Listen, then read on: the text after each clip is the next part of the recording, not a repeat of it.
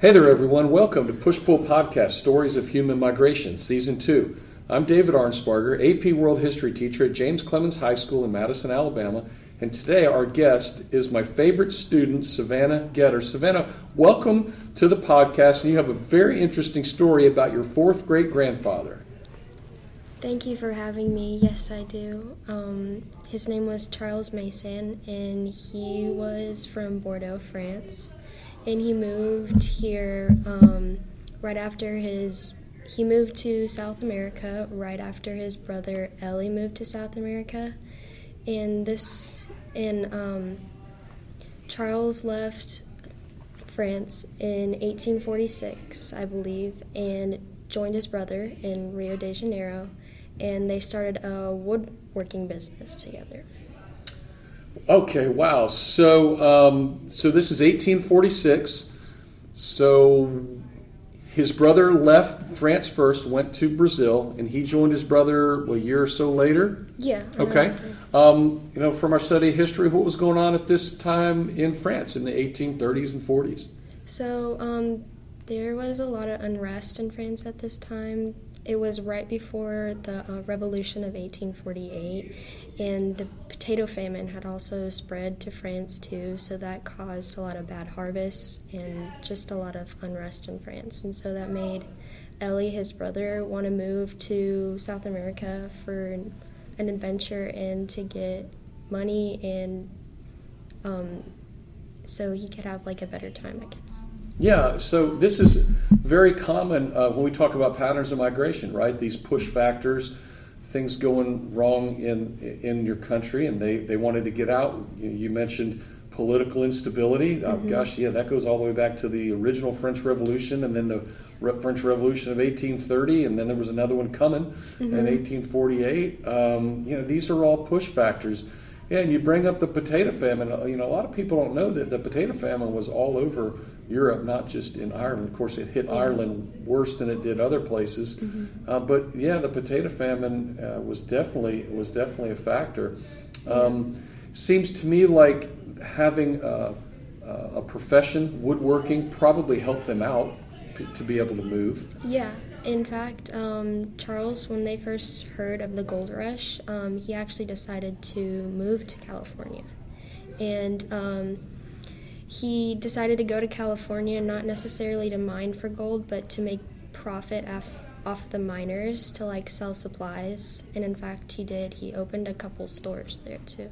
Yeah, that, wow, what a great uh, addition to this story. So he moves to Brazil first with his brother, mm-hmm. which is a really common thing we see in migration history when one person will move ahead to a new country and then somebody yeah. will join them pretty typical. Then he hears the story of the, the California gold rush of 1849, and he yep. becomes a 49er. Probably uh, what probably went in 1850. Yeah. Most people went yeah, around. I think 18. it was 1850.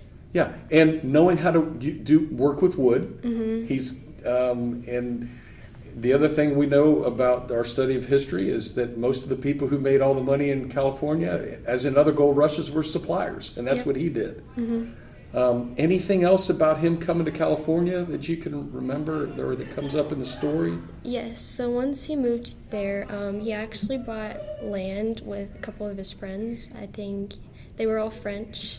Um, his friends were named Charles and Victor, I believe, and they bought a piece of land and they actually built a store on that land. Okay. And this was around 1852, um, I believe, and mm-hmm. it was directly west of like Sacramento and San Jose, I believe. Mm-hmm. Um, yeah, how cool is that? Uh, so obviously we talked about the push factors, but the mm-hmm. the pull factor is is this yeah. California gold rush, right? Yeah. Yeah. So how cool is that? Yeah, it is really cool. And then he decided um, it was almost the end of the 50s, I believe, and he decided that it was time for him to get married. So he sent a letter to his family friends in France and asking for them to arrange an, a, a marriage for them. So um, he chose my fourth great grandmother, um, Madeline May, Madeline Godin, at that time, and she came to California and they married in 1858. Well, that that's another interesting story of people moving, a migration, right? So he Mm-hmm. wants to get married, sends a letter back home. Uh, You know, nowadays we would just pick up a phone or, or something like that, or, or call somebody.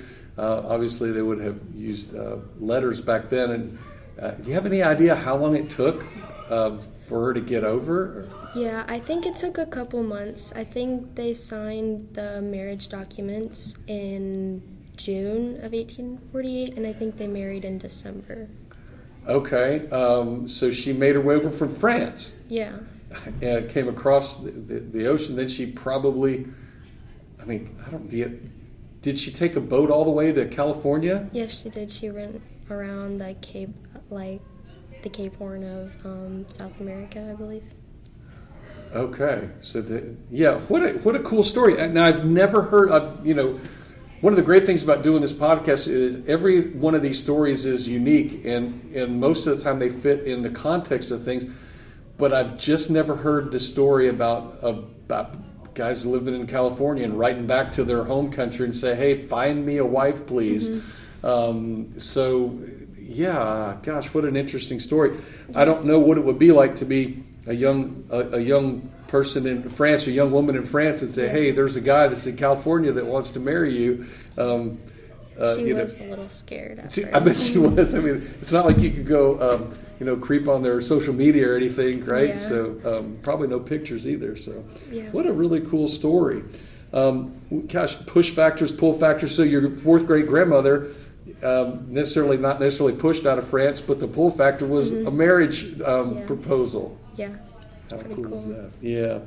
Um, yeah, there's so many different parts of the story. Where did you get all this information? So my great grandmother um, and her mom have done a lot of research on him, and it's quite an interesting story. And she has a lot of fun telling the story, and I find the story personally really interesting too. So, did you know this story before you got the assignment for the podcast? Yeah, I knew little bits and pieces. Okay, so when you got the assignment, it was you knew exactly what you were going to do. You were going Yeah. Mm-hmm. to go get some more information um, and all that. Well, how how great is that? Uh, is anything else about them? They got there pretty early in California. Any did, is there any other stories? How long the store lasted, or anything like that? Is- um, yeah, they did move around a little bit in California. So when they first got married, they went back to um, the land that he bought. Um, and they lived there for a little while. They had seven kids. They had six girls and one boy. ooh, okay. Yeah, and then they moved to Columbia after the gold mining used to like um, when like it started to calm down a little bit. And after a little while, they decided to move, and so they moved to Lone Pine, California, which is kind of up in the mountains hmm over by Yosemite, I think. Okay. And they lived there for the rest of the, the time. Yeah, wow. Um, super cool story and uh, and a great family story. Sounds, seems to me like you're going to pass this story on to your kids one day. Yes, it's a very exciting and interesting story. Yeah, and it, and it fits uh, it fits so many different uh, things and and new things too. The the whole marriage thing is is new to me. So what an interesting story there.